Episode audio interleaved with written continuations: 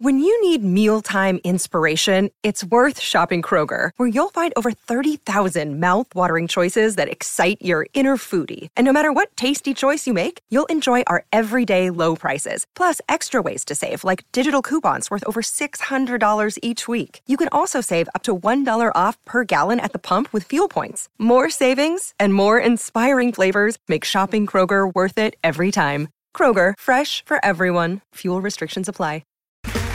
Okay, round two. Name something that's not boring. A laundry? Ooh, a book club. Computer solitaire, huh? Ah, oh, sorry, we were looking for Chumba Casino. That's right. ChumbaCasino.com has over 100 casino style games. Join today and play for free for your chance to redeem some serious prizes. ChumbaCasino.com. No purchase necessary. Full prohibited by law. 18 plus terms and conditions apply. See website for details. It is Ryan here, and I have a question for you. What do you do when you win? Like, are you a fist pumper? A woohooer, a hand clapper, a high fiver. I kind of like the high five, but if you want to hone in on those winning moves, check out Chumba Casino. At ChumbaCasino.com, choose from hundreds of social casino style games for your chance to redeem serious cash prizes. There are new game releases weekly, plus free daily bonuses. So don't wait. Start having the most fun ever at ChumbaCasino.com. No purchase necessary. VGW. Void were prohibited by law. See terms and conditions. 18 plus. The dream is made real. Ricky Hatton rocks the world. Was 50 years younger and I'd kick your ass. It's over! Mamma mia! He's done it! Anthony Joshua defeats Vladimir Klitschko! Uh, let's get ready to rumble!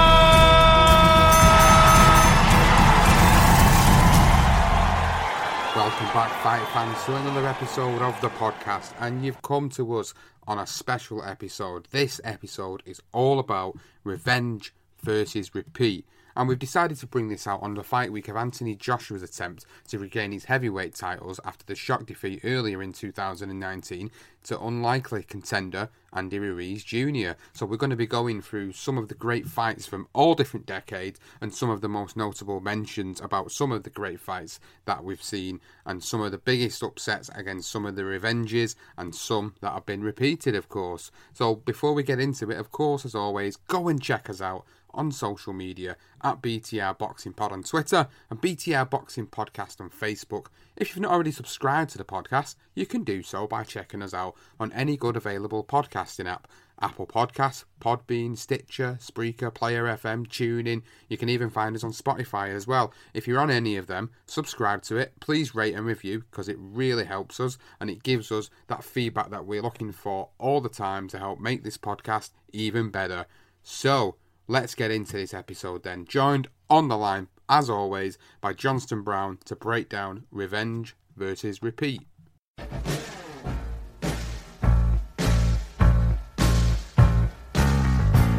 So, Johnston, Revenge versus Repeat, a different look on the fight week of Joshua versus Ruiz. Really, really excited to go through this episode with you and, and look at some of these fights that have happened over the last 50, 60 years. You know, there's been so many of them that people completely forget about, and I think this is why doing this episode really brings a lot of these to the forefront of people's minds and, and during fight week gives them the opportunity to go and actually watch some of these fights back and, and obviously some of the statistical stuff that we've got on the episode as well is going to be a really great episode to, to bring to the listeners for this week ahead of Anthony Joshua's attempt to regain his titles versus Andy Ruiz. Yeah, it's, it's, I like the idea of uh, doing something like this because it's almost uh, it's, it's, a bit like our legendary nights in a way, sort of bringing it up to date of what's going to be happening in, in sort of not this weekend but the following weekend, and and whether it will be uh, revenge or will it be repeat. Um, it's, it's, it's, it's interesting because obviously I've today I've been digging through the archives and sort of uh, doing a bit of number crunching and working out statistics and, and sort of how, how it's panned out through the years. And it's quite interesting reading. So obviously we've selected our fights that we're going to look at mainly. But um, yeah, it's, it's just a, it's an intriguing way to do it, and, and it's really exciting. Actually, I really enjoyed sort of doing a little bit of research, and uh, and I hope that the listeners find it useful. Yeah, so we've picked what we've done is we've picked a, a fight from pretty much every decade from the 50s up to up to sort of present times. So, you know, forgive us for not trying to pick the most obvious ones because there is is that many of them, but there, there will most of them will probably all get mentioned in this episode. But we've kind of sat down and said, you know, these are really really obvious re- revenge versus repeat matches. Let's let's look at some other ones that maybe people have not even thought about or even realised that existed. So we're going to head back to the 1950s for the first one, and we're going to look at Rocky Marciano versus Jersey Joe Walcott. So this was. Uh, uh, it comes under the category of revenge versus repeat. Just giving a bit of context to this particular fight, then Marciano, 29 years of age at the time, facing the world heavyweight champion in Jersey Joe Walcott, who was 38 at the time. This happened initially on the September the 23rd, 1952. Yeah, 1952, and this was Rocky Marciano's first chance to to win a world title. Uh, um, Walcott, Jersey Joe Walcott had uh, he had four excellent fights with Ezzard Charles, uh, one of my favourite light heavyweights. So they had they had four great fights, and um, Walcott was the champion. He had uh, lost the first two, come back and, and won the next two. So you know even even within Ezzard Charles and Jersey Joe Walcott, there was a revenge and a repeat.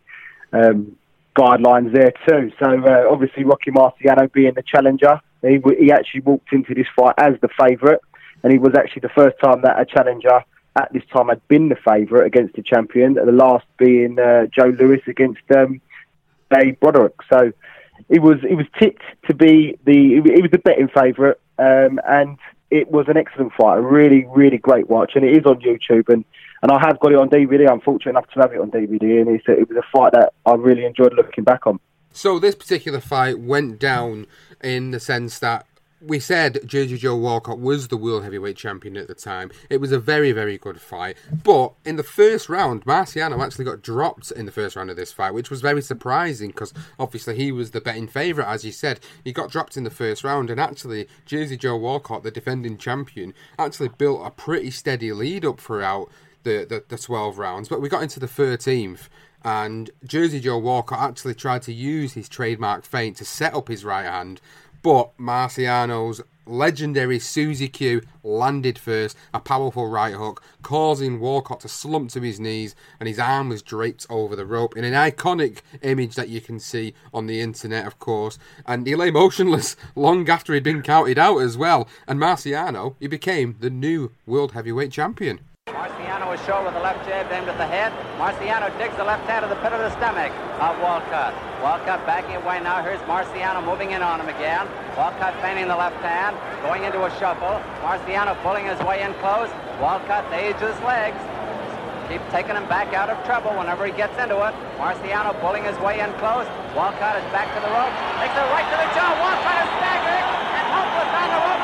Right to the jaw. knockout. I don't think Walcott can get up. It's going to be a knockout for Marciano. Rocky Marciano by a knockout. A straight right hand punch to the jaw, and Walcott rolls over. He's still out cold. Oh, what a beauty, the Susie QA. Absolutely devastating. As you say, I mean, Marciano down on the points, down for the first time career in the first round. And he was um, he was looking for the big punch, and uh, it came, as you say. It was a little feint from Jersey Joe, and and, and Rocky launched that Susie Q bang on the chin and, and knocked him out. And, and I'll tell you what, that is probably one of the most brutal knockouts you will see in heavyweight boxing history, and, and one that will always be remembered. And, and Marciano uh, produced the goods. You know, it was in round 13, two more rounds to go, down on the scorecards. By pretty much a couple of rounds, he, he could have won the last two and maybe pulled it back to a draw, but it got fight of the year. It was named fight of the year, and it also got uh, round of the year as well, which was the uh, the famous the 13th round with, with the famous Susie Q. Um, it also is, it's, it's a fight that was named the 16th greatest title fight of all time as well by the Ring Magazine, 96. So they had a rematch a year later, and Marciano, the defending champion, against the aged 39 year old Jersey Joe Walcott. But this time, the actual rematch didn't go the same way as the first one, in the sense that it didn't last nowhere near as long as the original fight, which was 30 rounds, because Rocky Marciano knocked Jersey Joe Walker out in the first round in a repeat of the original World Heavyweight Championship about a year earlier. Doc, tell me, What punch did you hear, uh, did you feel that you uh, knocked your Walcott down with? I thought it was the right uppercut that uh, really knocked him out, Al.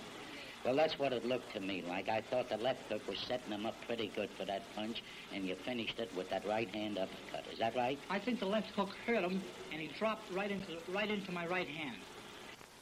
Next, Walcott is asked about his charge of a fast count. I was fairly disgusted and disappointed last night from the referee's reaction and, when I was knocked down.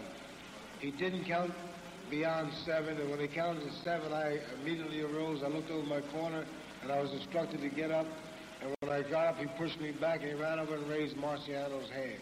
Yeah, uh, it was it was an easy easy night for for Rocky. It was again, you know, uh, most sports uh, writers were picking Marciano to win. I think 34 out of 36 had picked Marciano to, to pick up the win, and and uh, Walcott threw his jab. Marciano countered with that left hook and a right uppercut, which basically sent Walcott off balance. He sort of sat down for a little while, and he didn't look like he was actually too too out. You know, he, he looked like he could be getting back up, and he just sort of sat there, and then the referee counted him out. Um, and he did actually say that he believed it was a fast count. Uh, I, I don't think he quite fancied it, to be honest with you. I think that the impact of that first fight and that knockout clearly uh, affected Walcott. And, you know, at the ripe age of 38 years old, I think uh, he decided to, to, call it a day, not only on the night, but on his career too. Yeah, he certainly did. So that was the 50s. Now, the next one does sort of come into the 50s category, but it actually bleeds into the 1960s, along with another particular uh, infamous fight that we're going to talk about throughout the course of the podcast. But this particular one was the Floyd Patterson versus Ingemar Johansson. Now, these guys actually fought three times back to back as well, and this is probably the mm-hmm. only the only one out of all the fights that we've got for you in the episode where they've actually fought three times in a row back to back. Obviously, Johnston's got some great stats to come at the end, and maybe he will provide one that I've not even thought about myself. But this one, when I was looking at it, I was like, wow, you know, I forgot these guys had fought three times and it was back to back as well. So Floyd Patterson became the number one contender uh, in in the first of what was a series of fights. Now. The first fight happened on June 26, 1959, and it was a shocker because Johansson had actually come in there, and Floyd Patterson, again, like Rocky Marciano before, was the, the favourite for this particular fight. He actually went in there, potentially going in there to, to, to beat him, and actually ended up getting stopped in the fight, which was a shock. It's all over. Ingemar Johansson is the winner in two minutes and three seconds of the third round. Patterson, knocked out for the first time in his career, has been on the canvas seven times. One of the most devastating barrages in heavyweight history has sent the title out of the United States for the first time in 25 years. Ingemar Johansson becomes the first Scandinavian-born fighter ever to hold this most important of all boxing titles. It, it really was, and and uh, I mean there was a, the in, the inside story of it was that obviously uh, Sonny Liston was was the guy that was coming through the ranks, and Cus D'Amato, if people will remember, Cus D'Amato obviously brought through a young Mike Tyson. Um, he was Floyd Patterson's trainer, and and Cus wasn't interested in fighting Sonny, uh, quite simply because Sonny was all wrong for Floyd. Um, he did. Uh, he came out in public and sort of said the reason why he doesn't want to fight Sonny is because of his mob connections. It wasn't the case. He just he, he knew that eventually Patterson probably he's, he's got to struggle against Sonny, and so they took Ingemar Johansson, the Swede. And and to be funny, uh, to be fair, he, he it was a guy that was it wasn't a layup because he actually got fired a year the year before. But um, he was a guy that they felt that, that Patterson should should quite easily and comfortably win the fight. And and boy, did they get it all wrong. Um, it was uh, an, an absolutely devastating finish. It was, it was Patterson's fifth defence of the heavyweight title, um, and basically everybody, uh, everyone felt that Patterson, you know, was, was highly favourite and he was going to come away with a win. Uh, Patterson ended up getting knocked down seven times in the first, in the third round. Sorry, and um, there was uh, the famous right hand from uh, Ingemar Johansson. Some people call it the hammer of Thor, but I prefer it bingo. And my God, did it land! And it absolutely crucified Floyd Patterson in that first knockdown. We actually got up and he sort of walked to his corner, which I believe I've, I've later find out, sort of doing my research, is that Floyd Patterson actually said that he thought he had knocked down Johansson and went to walk back to his corner, and re- not realising obviously that he'd been knocked down, and then in, sort of uh, Johansson came in again with a left and another right, sort of literally on the blind side. He wasn't even looking. He was completely defenceless, knocked down for a second time, and then it, the punishment just continued. He just, I mean, seven times. Eventually, the referee did call it a day, but Patterson was in all sorts of trouble, and really, he, he it should have been sort of stopped after about the third knockdown. But a fantastic performance from Johansson. He became the first ever Swede to win a heavyweight title. He certainly did, and obviously that was a massive win for him because obviously, you know, Floyd Patterson, the champion at the time, making defences against fringe contenders leading up to this particular fight, only goes in there and ends up getting stopped by Ingemar Johansson to lead on to, to, to, the second fight. And again, would it be revenge or would it be repeat? Well, in this instance, in the second fight, which took place on June the 20th, 1960, in an attempt to regain the undisputed World Heavyweight Championship, Patterson knocked out Ingemar Johansson in the fifth round of the rematch to get the titles back, leading into a revenge. So we've got one for repeat and one for revenge so far. but in this particular fight, Johansson was hit so hard that he seemingly looked like he was out before he landed flat on his back. His eyes were glazed, blood trickling from his mouth, uh, and his left foot was actually quivering. So he was counted out and he lay unconscious for five minutes before he was actually helped onto a stool. I think the uh, the border control would have something to say about that in this day and age. Oh, absolutely. Uh, I, I tell you what, I mean, we speak about seven times in the first fight, and this one, and obviously Susie Q's Rocky Marciano's finish on Walcott, but this is an absolute stunning finish, and this for me is probably the best punch and the hardest punch Patterson has ever thrown in his whole entire career and he absolutely larruped uh, Johansson. And as you say, he was down, and you can actually see his foot sort of making a, a quivering, a shivering. It, it, looks really bad, and he's out apparently for about five minutes. And uh, yeah, he, he, was he was concussed in a bad, bad way. Um, and, and Patterson regained his title. So we'll go into a third fight, and Patterson goes in and defends his title yet again in an immediate rematch. So this is the third of the series and the final fight between these two of the series, and he would go on to defend his title yet again. This time, stopping Ingemar Johansson in March the thirteenth, nineteen sixty-one, in the rubber match, and he knocked him out in the sixth round. And it was funny because you know, it was actually decked in this particular fight. So you go back to, to, to the first fight, and Patterson was dropped earlier on in the fight. Patterson was actually decked in this one as well. Uh, he was he was de- he decked him. In, he got decked in the first round. Johansson had actually landed uh, a right hand over the left jab of Floyd Patterson, which was a, a, fantastic left jab. If you've not seen it, go and study that. He had an absolutely amazing left jab. But after he got up from the second knockdown, he actually abandoned his jab and then decided that he was going to go slug away and that's what he did. He connected with a left hook. He knocked down Johansson. Patterson came on with a strong body attack. It wore down Johansson, and in the sixth round, Johansson caught Patterson with a solid right.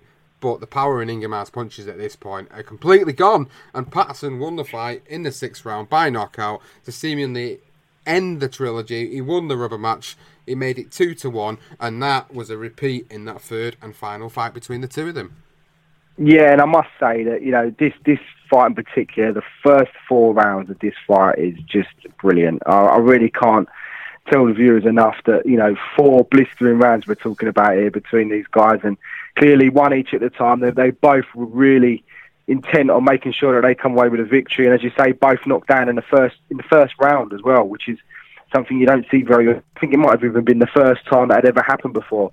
And um, Patterson obviously came back, and but that, that fifth round it mellowed a bit, and obviously in the sixth round Patterson did get rid of him. But you know, one thing I will say is Patterson Johansson, the three fights they had, they do really sort of slip under the radar, and and I really. Uh, I, I would I advise anybody to to go on YouTube and go and watch all three fights. They're all on there, and they're in they're in really good sharp black and white colour. I mean, it, black and white footage. Sorry, and um, you know, although it's not in colour, you can it is it's nice and sharp. It's not blurred in any way.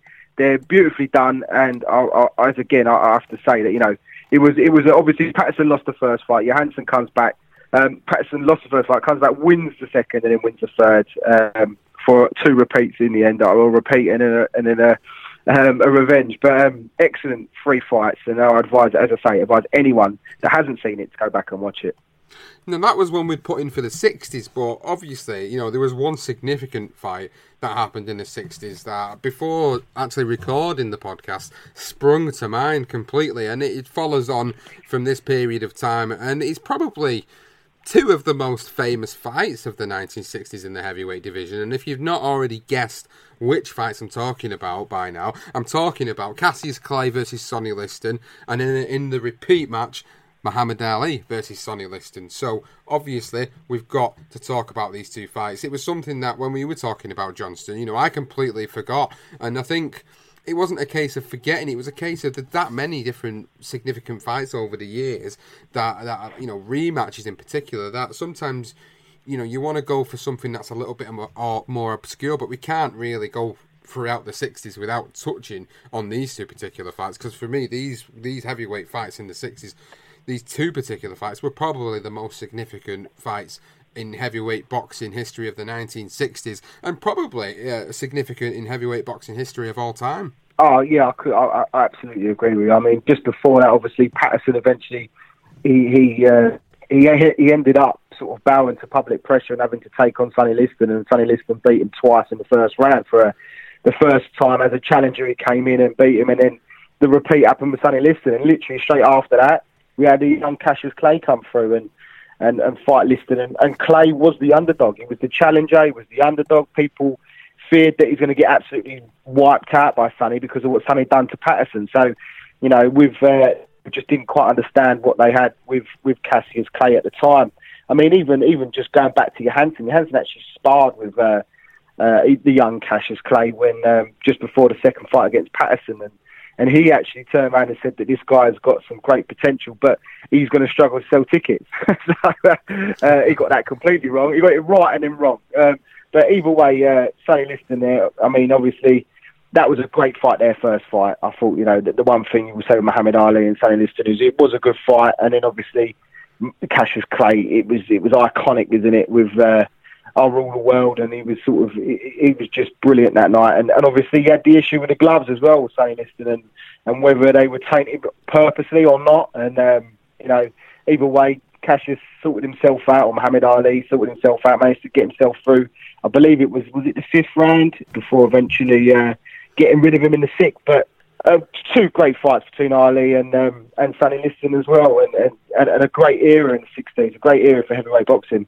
I don't have a mark on my face, yeah. and I'm upset Sonny Liston, and I just turned 22 years old. I must be the greatest. Right. I told the world, I talk to God every day. Oh. If God's with me, can't nobody be against uh, me. Sonny, I shook up the uh, world. Right. I know God. I know Cassius, the real God. Cassius, wait a minute, wait a minute, Cassius. Let me ask you this now. You told me when you visited in Los Angeles you could do it in eight. Well, you thought Sonny and figured Sonny was great. How come you did it in six or seven? You did it in seven. I had him going in eight. I was getting ready to take him in the eighth, as you can see. But the man stopped it just to keep from making me look so great. Right. I say, Now, give us that poetry on number seven. He wanted to go to heaven, so I took him in seven. You took him in seven. I am the king of the world. Hold it, hold it, hold I'm it. pretty. Hold it. You're not that pretty. I'm a bad man. Wait, wait. I shook up the world. I shook up the world. You certainly did. You had a great two fights between him. You had obviously Cassius Clay at the time beating Sonny Liston in round number six, where he had a corner retirement, and then in the rematch you had the infamous Phantom Punch. Now we're not going to touch too much on that because if you do want to listen to a little bit more about that and the career of Cassius Clay Muhammad Ali, you can go and check out that on career profiles in the feed do a search for career profiles, you will find the Muhammad Ali episode, and we do touch on that a little bit more on the significance of them two particular fights. So that's the 1960s in particular, where we picked up two significant ones that we wanted to touch on. But we're going to move on now. We're moving to the 70s as well. And, you know, lo and behold, who comes back? It's Mr. Muhammad Ali in the 1970s because, as we know, he was so significant throughout the 60s and 70s. They were the best times of his career. Now, we are not going to gloss over the fact that we've got another fantastic trilogy of fights. Now, we're going to go into, of course, Muhammad Ali versus Smoking Joe Frazier. Yeah, and uh, the fight, one fight that, that hasn't come up on Legendary Nights yet. We've touched on it in the career profiles. We touched on it when we've done the Thriller Manila. But the first fight is an absolute stunner. It is the fight of the century for a reason. It is just a, it, everything about it is just is is just brilliant. Um, you had obviously we had Muhammad Ali, the guy that was. Uh, that, that didn't go to the Vietnam War, that, that to come back and fought sort of Oscar Beneva, uh, Benevera, sorry, and uh, I can't remember the other guy. It wasn't off the top of my head. But then obviously Frazier being the champion, um, everybody wanted to see it and it was uh, he was the uh, Ali was basically he was the symbol of of those that were opposed to the Vietnam War, and, and Frazier on the other hand was the guy he was the symbol of pro-war movement. So it was um, it, it was exhilarating, really. I mean, the whole thing was was a massive spectacle, and you know, with it being the seventies and all the colour and. it's just a great fight, and there is, there is. I don't know if it's still there now. I was trying to find it the other day, but there was a, literally a whole the whole fight in terms of the build up and the actual fight and a little bit of the after, and um, it, it is just it was fa- fascinating watching. But um, obviously, we, the, the second fight was the one that was uh, went a little bit under the radar. But um, I mean, the first, both of them. End of the day, the second fight is just as good as the first and third. It's just the first and the third was so good that it just gets a little bit overshadowed, basically.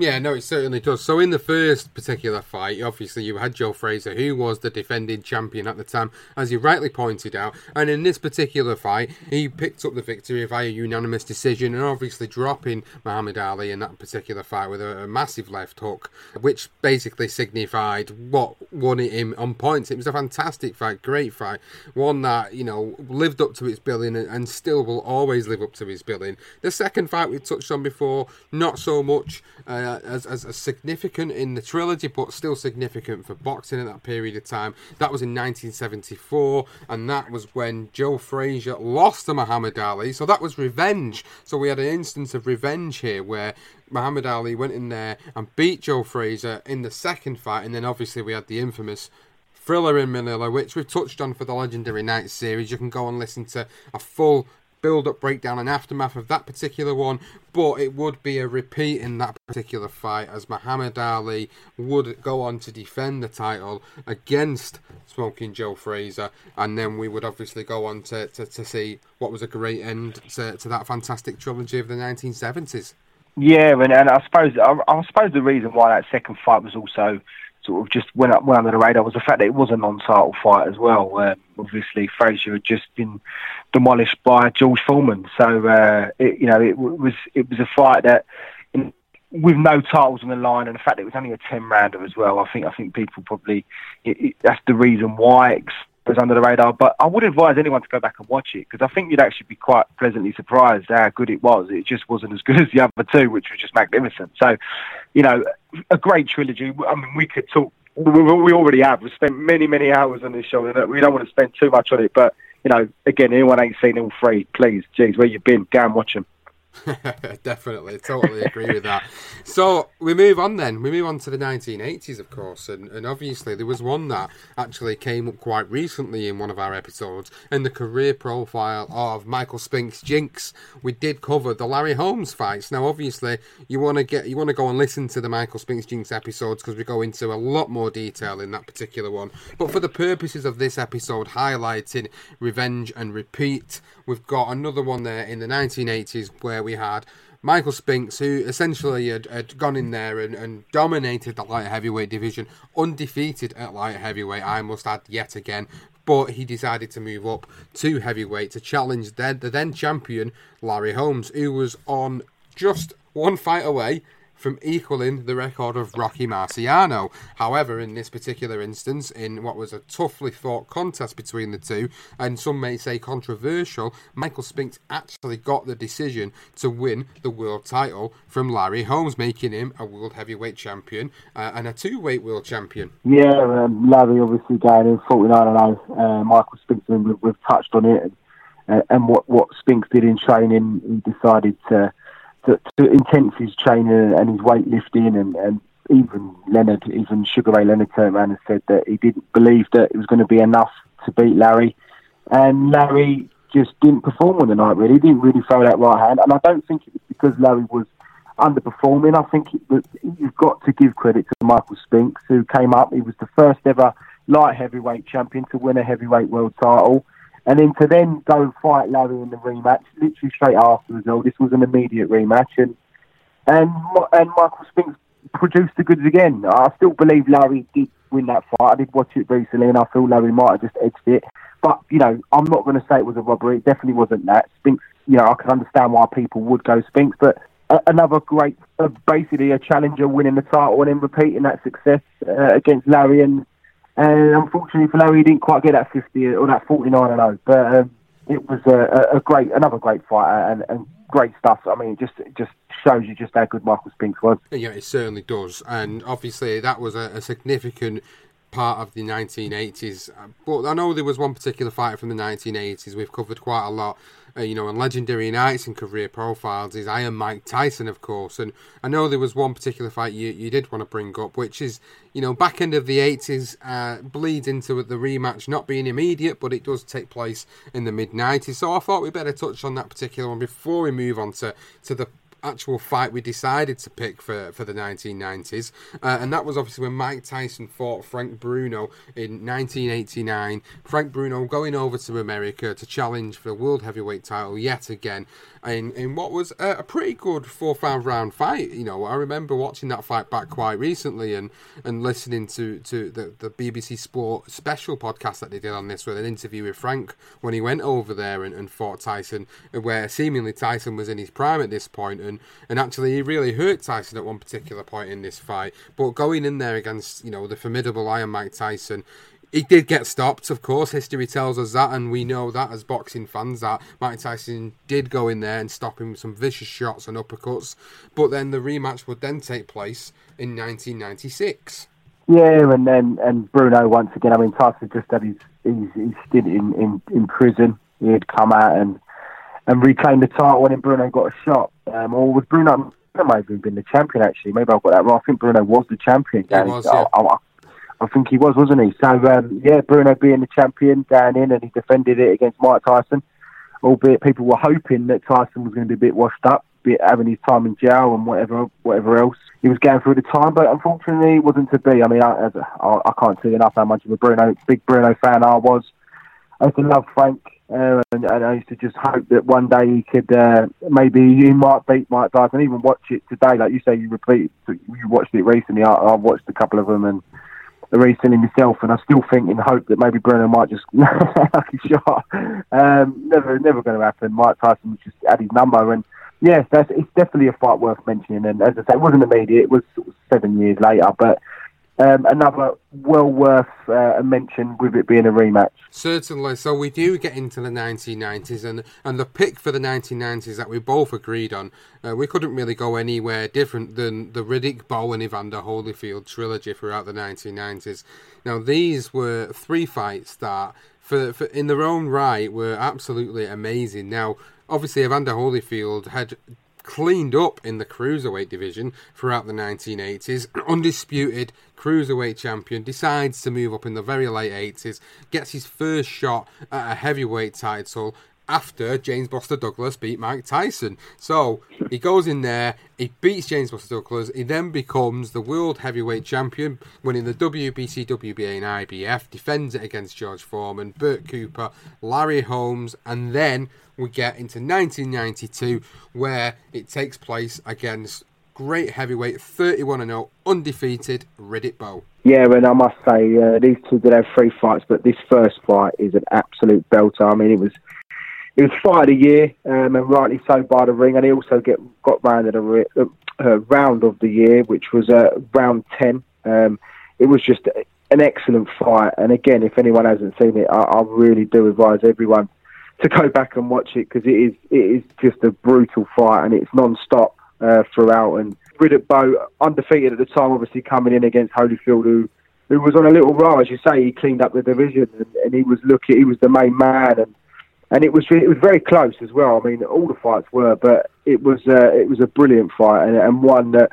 I really do advise anyone to go and watch, as I keep saying. But it, excellent fight, and Bowe obviously come away with a victory against uh, Evander Holyfield um, and picked up the title. Uh, it was their first meeting, as I say, before they moved on to then fight again in the second meeting, which was in 1993. So the 1993 was actually a revenge for Evander Holyfield because he went in there and picked the titles back up by beating Riddick Bowe via a majority decision in what was the infamous fan man fight. Uh, the moment where the I know you're laughing straight away because the fan man is one of the most infamous moments in boxing, and you know everybody who hears us say fan man automatically knows what we're talking about. It doesn't matter how old or how young you are, you know exactly what we're talking about. The guy coming in in a bleeding parachute in the middle of a fight. The fight had to be stopped. I think it was something ridiculous, like 20 to 30 minutes before the fight actually resumed.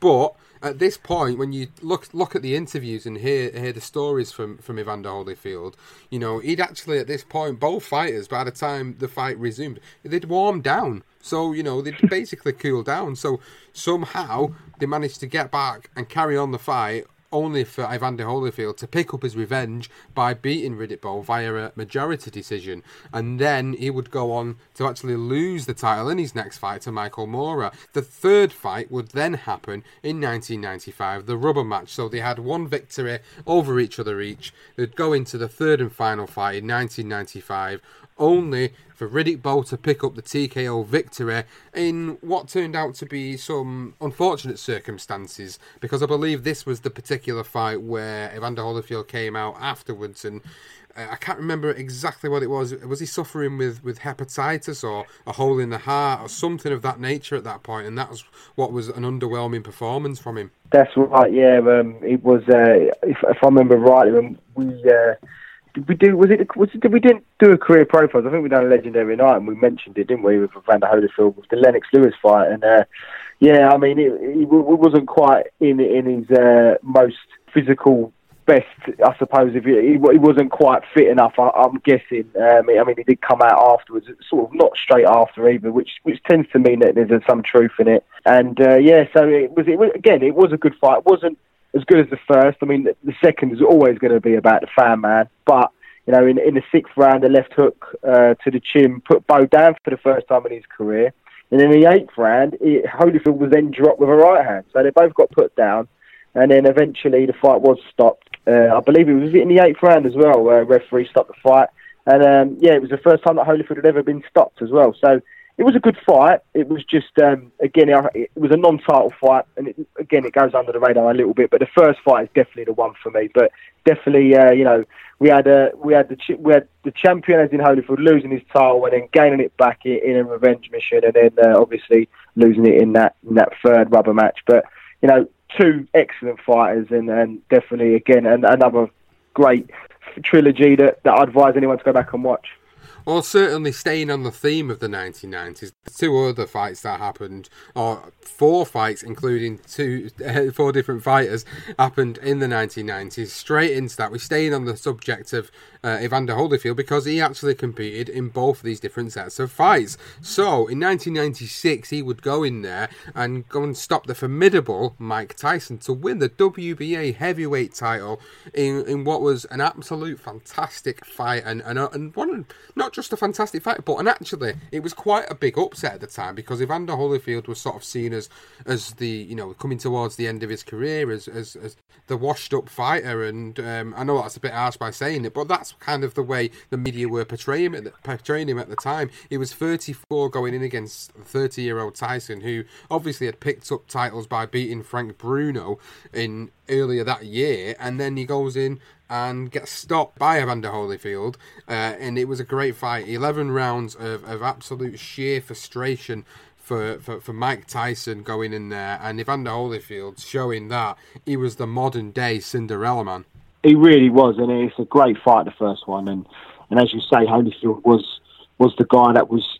I think I think Tyson would have been the betting favourite going into it. I mean, it was was the title vacant as well. I think they both went for it. It was a WBA vacant title, I believe, um, and so no one was a champion going into it. So it was it was going to be. Uh, it, it, as you say, I think I even I remember it, and I think I felt that Tyson was going to win the fight, and, and Evander Holyfield proved everybody wrong. Just with his sheer engine and his just determination, and, and Mike just couldn't, just he just couldn't do anything about it. Basically, he, you know, he, he couldn't get rid of him. I mean, if it had been sort of, sort of I don't know, maybe six, seven years earlier, maybe it'd be a different story.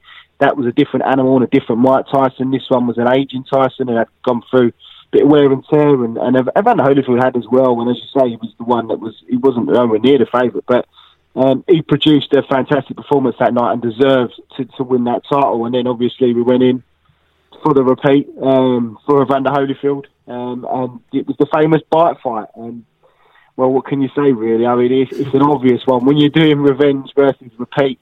The obvious that always springs to mind is probably a Holyfield Tyson, and and again, this wasn't one we picked out of our sort of five we picked out because it's just the obvious one. But again, you know, it is just it's dramatic watching, isn't it? It really is. And, and obviously, Tyson decided halfway through that fight that he got no chance of winning, so he'd have a nibble in his ear.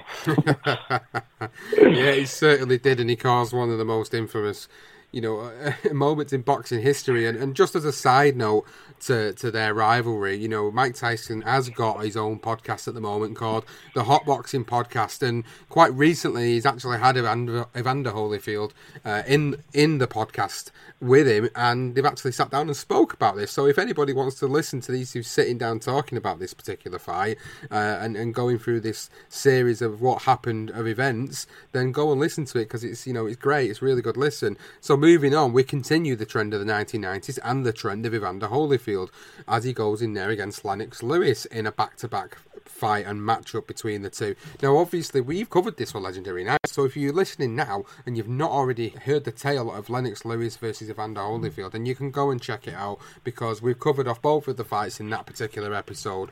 But Lennox Lewis would go and challenge Evander Holyfield for the WBC, WBA, IBF titles, uh, only to get what I would only describe as robbed. And people use that word very lightly in boxing, but this was a particular instance where a majority of people at ringside felt like Lennox Lewis won that fight for it only to be scored a draw.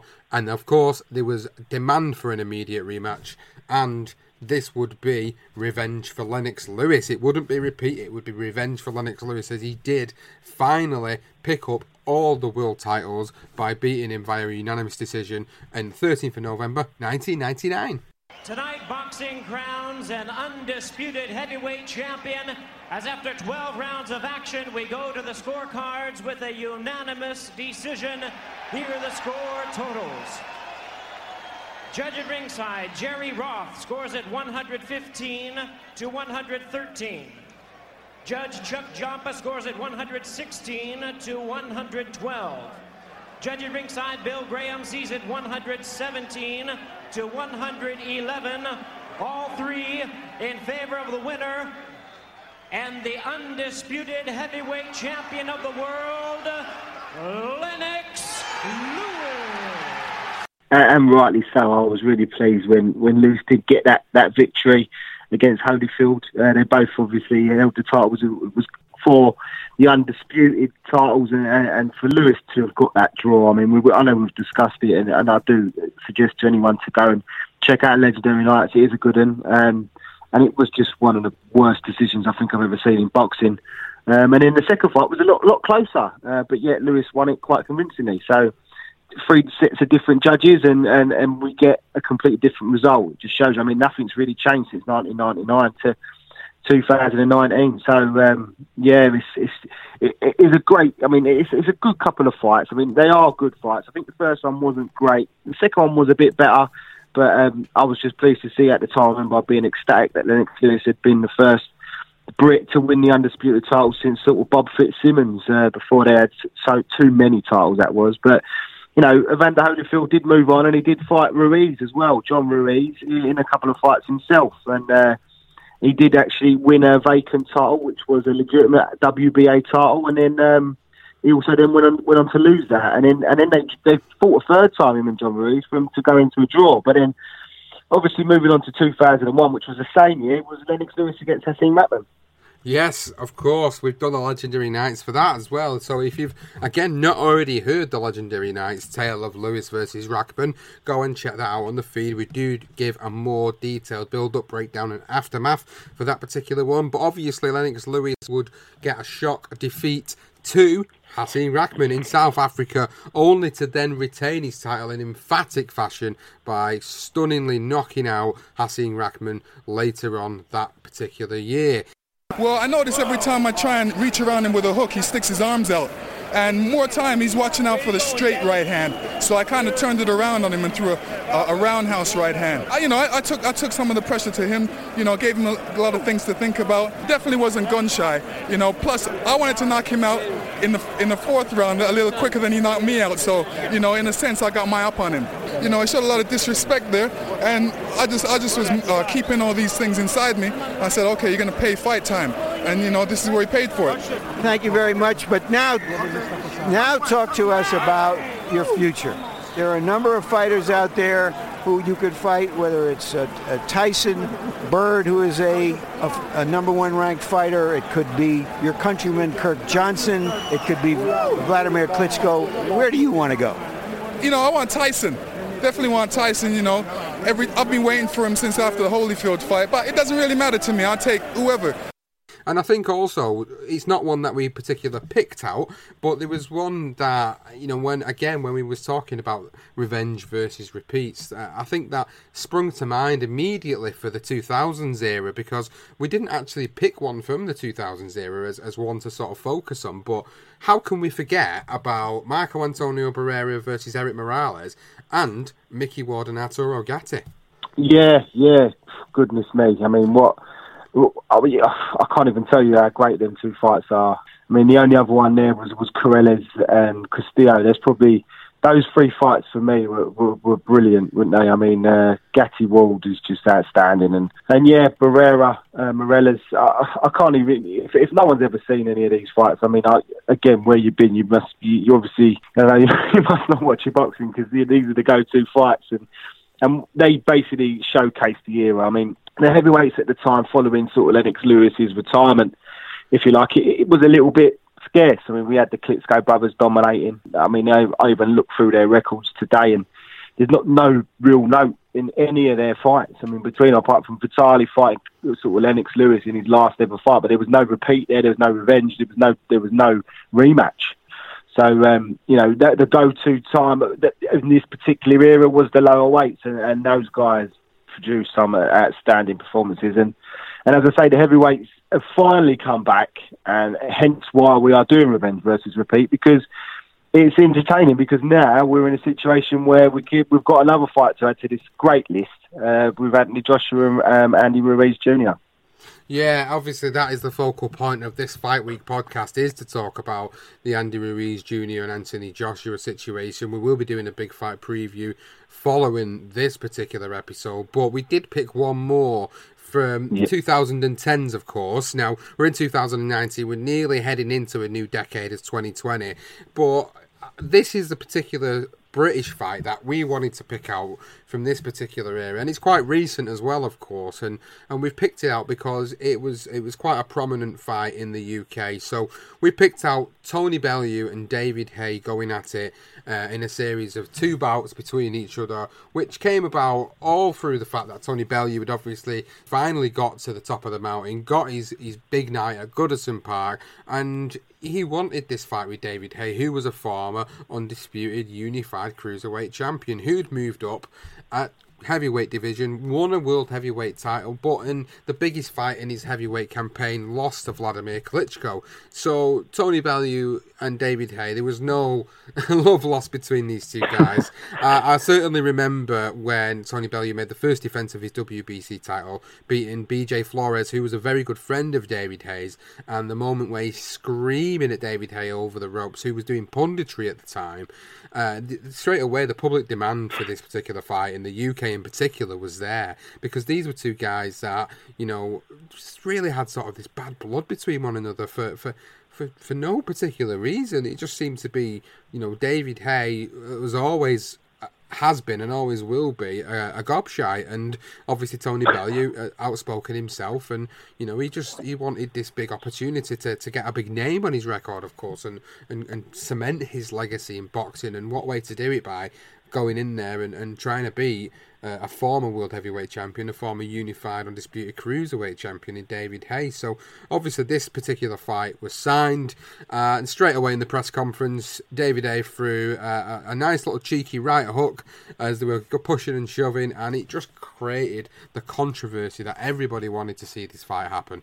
it, it, it did make it. I mean, I'll be honest with you. When it first happened, and I see Bellew screaming over the ropes at, at David Haye. I thought it was just you know it's, it's just him acting up and just being it just just the adrenaline was in his in his system, and he just reacted because he weren't too keen on David Haye And uh, but then in the end, it, the fight was side. I was surprised. It was an interesting. You know, when I, I think I, I first see it popped up on Instagram, I was like, no way, I cannot believe that this fight's happening. And and, and I'll be honest with you, I gave Tony Bellew absolutely no chance. I felt that David Haye had something left in the tank, and and he was going to wipe Bellew out. In fact, so emphatically so that I was a bit worried for his his health, and uh, and many were, and, and David played into that, and he used uh, all sorts of uh, podcasts and radio media, and anyone else that could ever that would want to listen to David Haye. I mean, if anyone wants to listen to him, be my guest because I'm definitely not one of them. But you know, unfortunately, we had to put up with his bullshit, and um, and he did say some really just stupid things in terms of that he was going to was he going to send him home in a coffin or he's going to kill him, and you know, it was just it's just stuff we don't want to be hearing in boxing.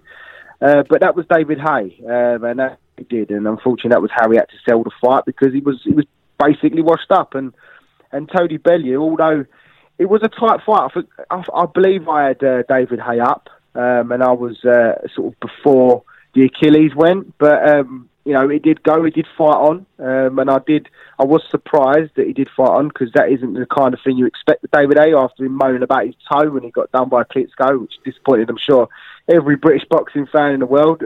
Anyone who ever watched that fight was just so pissed off. So it was surprising to see David uh, David Haye continue. Um, in the end, Tony Bellew got the win, and in the eleventh round, and, and it was a, it was a great fight. I mean, to be honest with you, I, I have to say, I mean, I, I really did ridicule this fight. I really, I weren't keen on it, and I did sort of, I made some pot shots at it, and I, I just weren't keen on it at all. I just thought it was all a bit WWE for me, but it didn't disappoint. It was thoroughly entertaining, and and one of my fights of the year, and. And as I say, you know, Bellew got the win, and, and it did look like going into that rematch that maybe Haye still might have something left. Again, I think Haye went in favourite that night, and and this time, Tony Bellew, my goodness me, was he outstanding that night. And that's one of the best nights I think Tony Bellew has produced in his career against David Haye in that second meeting. And he, he got rid of him in five. Yeah, not quite sure about David Haye's right leg and what's wrong with it. It looks like maybe a partial tear on that right leg again. Maybe the crush, maybe the um, Achilles tendon as before.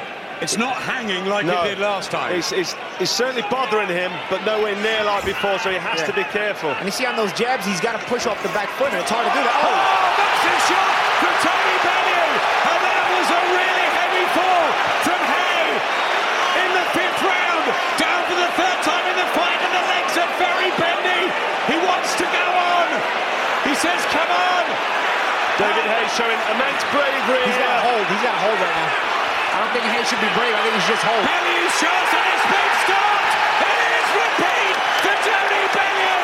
He does it all over again. And true to his word, he does it quicker. He certainly did, and I think at this point, you know, we knew David Haye was way past his best, and I think the first fight shown us that between these two, and it was just everybody had this sort of 50-50 sort of chance of both of them. I think I think it was probably more sort of 70-30. I think a lot of people did favour Haye originally in the first fight. I mean, I didn't. I'll be honest. I always had Bellew winning this, uh, and I just felt like he was too overconfident. David Haye was too cocky and arrogant in the build-up, sat on his yacht and, and shadow boxing on his yacht with Shane McGuigan, and I just thought thought, you know, he isn't winning this. His heart isn't in it. He's here for the money, and and eventually he showed me some absolute heart of heart of heart of steel, man, and absolute balls in that fight to, to, to rupture his Achilles earlier on in the fight and to continue to the 11th round was just unbelievable. And I think if he would have shown that sort of desire in the Klitschko fight with a broken little toe, I think more people would have had more respect for him other than what he did at the end of that particular one. But in the rematch, of course, Tony Bellew, he looked at his absolute best, dispatching of David Haye within five rounds. Brilliant fight, great heavyweight, and that's probably the last best British heavyweight showdown we've had. And, you know, we now come to where we are now, which is 2019, which is Anthony Joshua, Andy Ruiz. Who would have thought that you know a guy who was a fringe world contender would come in at short notice against seemingly what people thought was one of the best on the planet, who had three belts to his name, only for him to go in there and do an absolute number on Anthony Joshua to, to win the world heavyweight titles. And it wasn't just that. When you looked at the shape and the size of Andy Ruiz, you just thought to yourself, this guy is just uh, another fat pudding He's going to get knocked out, and, and that, you know that's it. And Joshua will move on. And for what we've seen, you know, unbelievable. What can Joshua do? Right hand from Ruiz. Here he comes again. And Joshua tottering and teetering up down for the third time in the fight. And it's all going horribly wrong for AJ. Seven. His dream debut turning into a nightmare. Andy Ruiz Jr. has so much time left in this, the seventh round. Can he take it and write his own history? Hard down for the fourth time. And the gumshield's out. And Anthony Joshua could be counted out here. He just about gets to his feet. He's going to do well to get through this round, Adam. He's badly hurt here, Joshua. His legs have gone. A minute 45 to go. And we are witnessing one of the biggest shocks in modern heavyweight What's the history. delay here? What is the referee doing? Wow, he's waving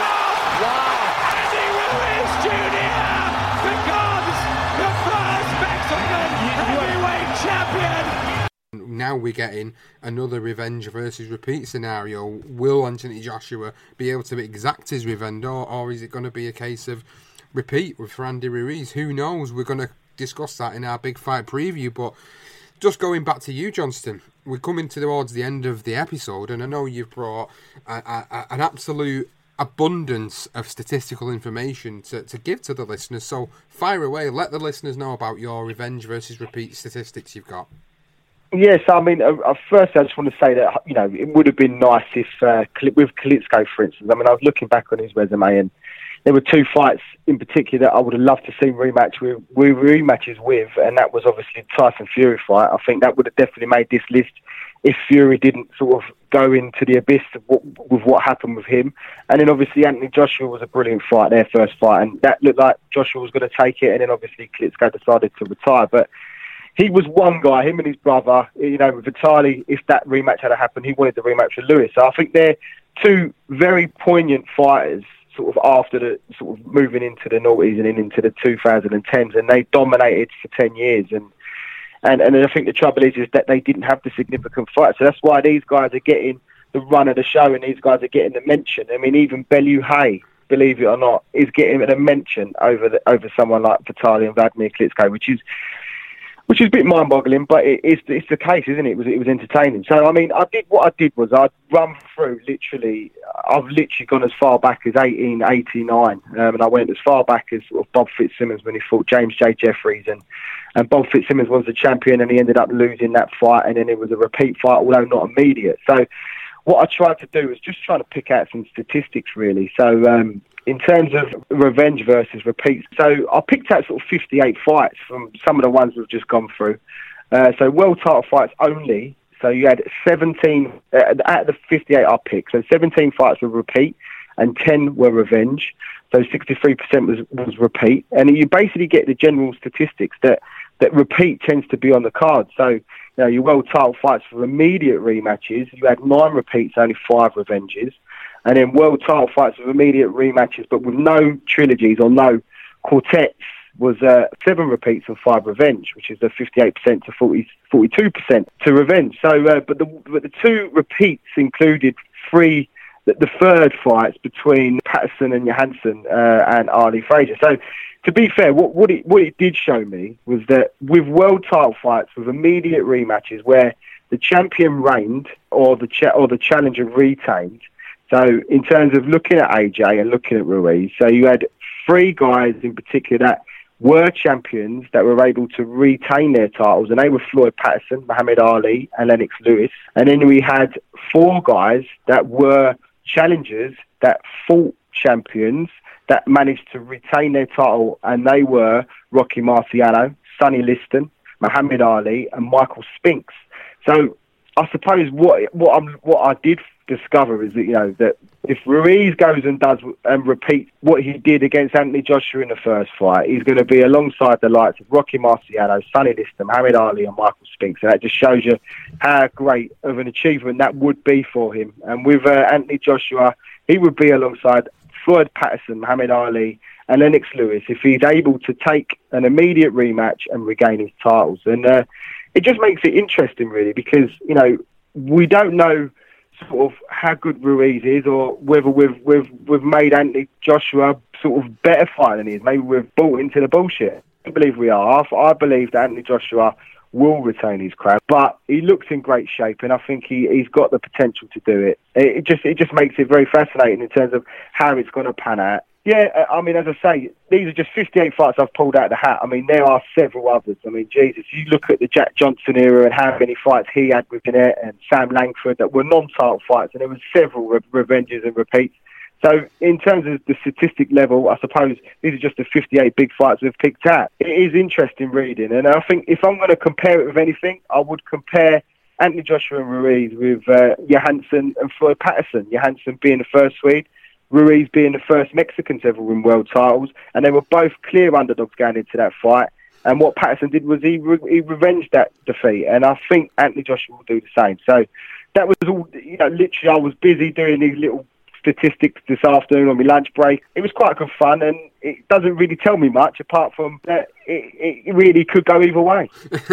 yeah, not like sitting on. It's not like sitting on the fence for something like this. But of course, it was a real great insight into some of the most notable heavyweight fights that have happened in history. World titles and non-titles being involved. Revenge versus repeat. The general consensus is repeat seems to trump over revenge, but in some world title instances, in immediate rematches, like you say, you've got you know the revenge happening. You've got notable ones happening. Patterson, Johansson. You've got Hasim, Rahman, Lennox, Lewis there. You know they're two off the top of my head straight away I can think of. So there is some notable fights over the course of, boxing history, and, and you know it's been really good to sit down and, and just give a, a whistle stop tour of, of quite a few of them, and, and be able to give people an understanding of actually there's a lot more of these type of fights out there that that, are, that have happened over the course of boxing history to compare it to, and I, I'm pretty sure Johnson's just giving you uh, what you need to consider if you're thinking about putting a bet on on the Saturday night's fights because certainly it's going to be uh, a, a fantastic night in Saudi Arabia. Could we see revenge? Could we see repeat? Who knows? It's going to be amazing. But thank you for everybody as always for, for listening. We hope you've enjoyed this little tour of revenge versus repeat over the course of the past 50 60 years. If you have, please let us know your thoughts on this particular episode and let us know if there's any particular fights that we've missed off that you might want to bring to our attention by tweeting us at BTR Boxing Pod on Twitter or leaving a comment on the Facebook page. BTR Boxing Podcast is the place to find us on there. And if you've not already subscribed to the podcast, then go and check us out. We're on Apple Podcasts or Podbean, Stitcher, Spreaker, Player FM, Spotify, any good available podcasting app. You can subscribe to us. You can let us know your thoughts. You can give us a rating. Five stars would be amazing. We'd really love you forever for that. So please get on there and do it. We hope you've enjoyed this episode of the podcast. This was Revenge versus Repeat.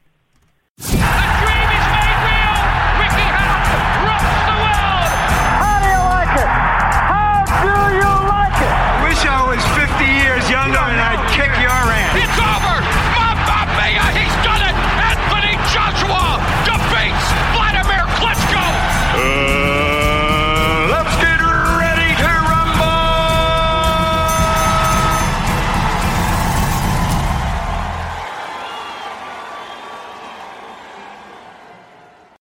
Sports Social Podcast Network. It is Ryan here, and I have a question for you. What do you do when you win? Like, are you a fist pumper? A woohooer, a hand clapper, a high fiver. I kind of like the high five, but if you want to hone in on those winning moves, check out Chumba Casino. At chumbacasino.com, choose from hundreds of social casino style games for your chance to redeem serious cash prizes. There are new game releases weekly, plus free daily bonuses. So don't wait. Start having the most fun ever at chumbacasino.com. No purchase necessary. Group. Void were prohibited by law. See terms and conditions. 18 plus.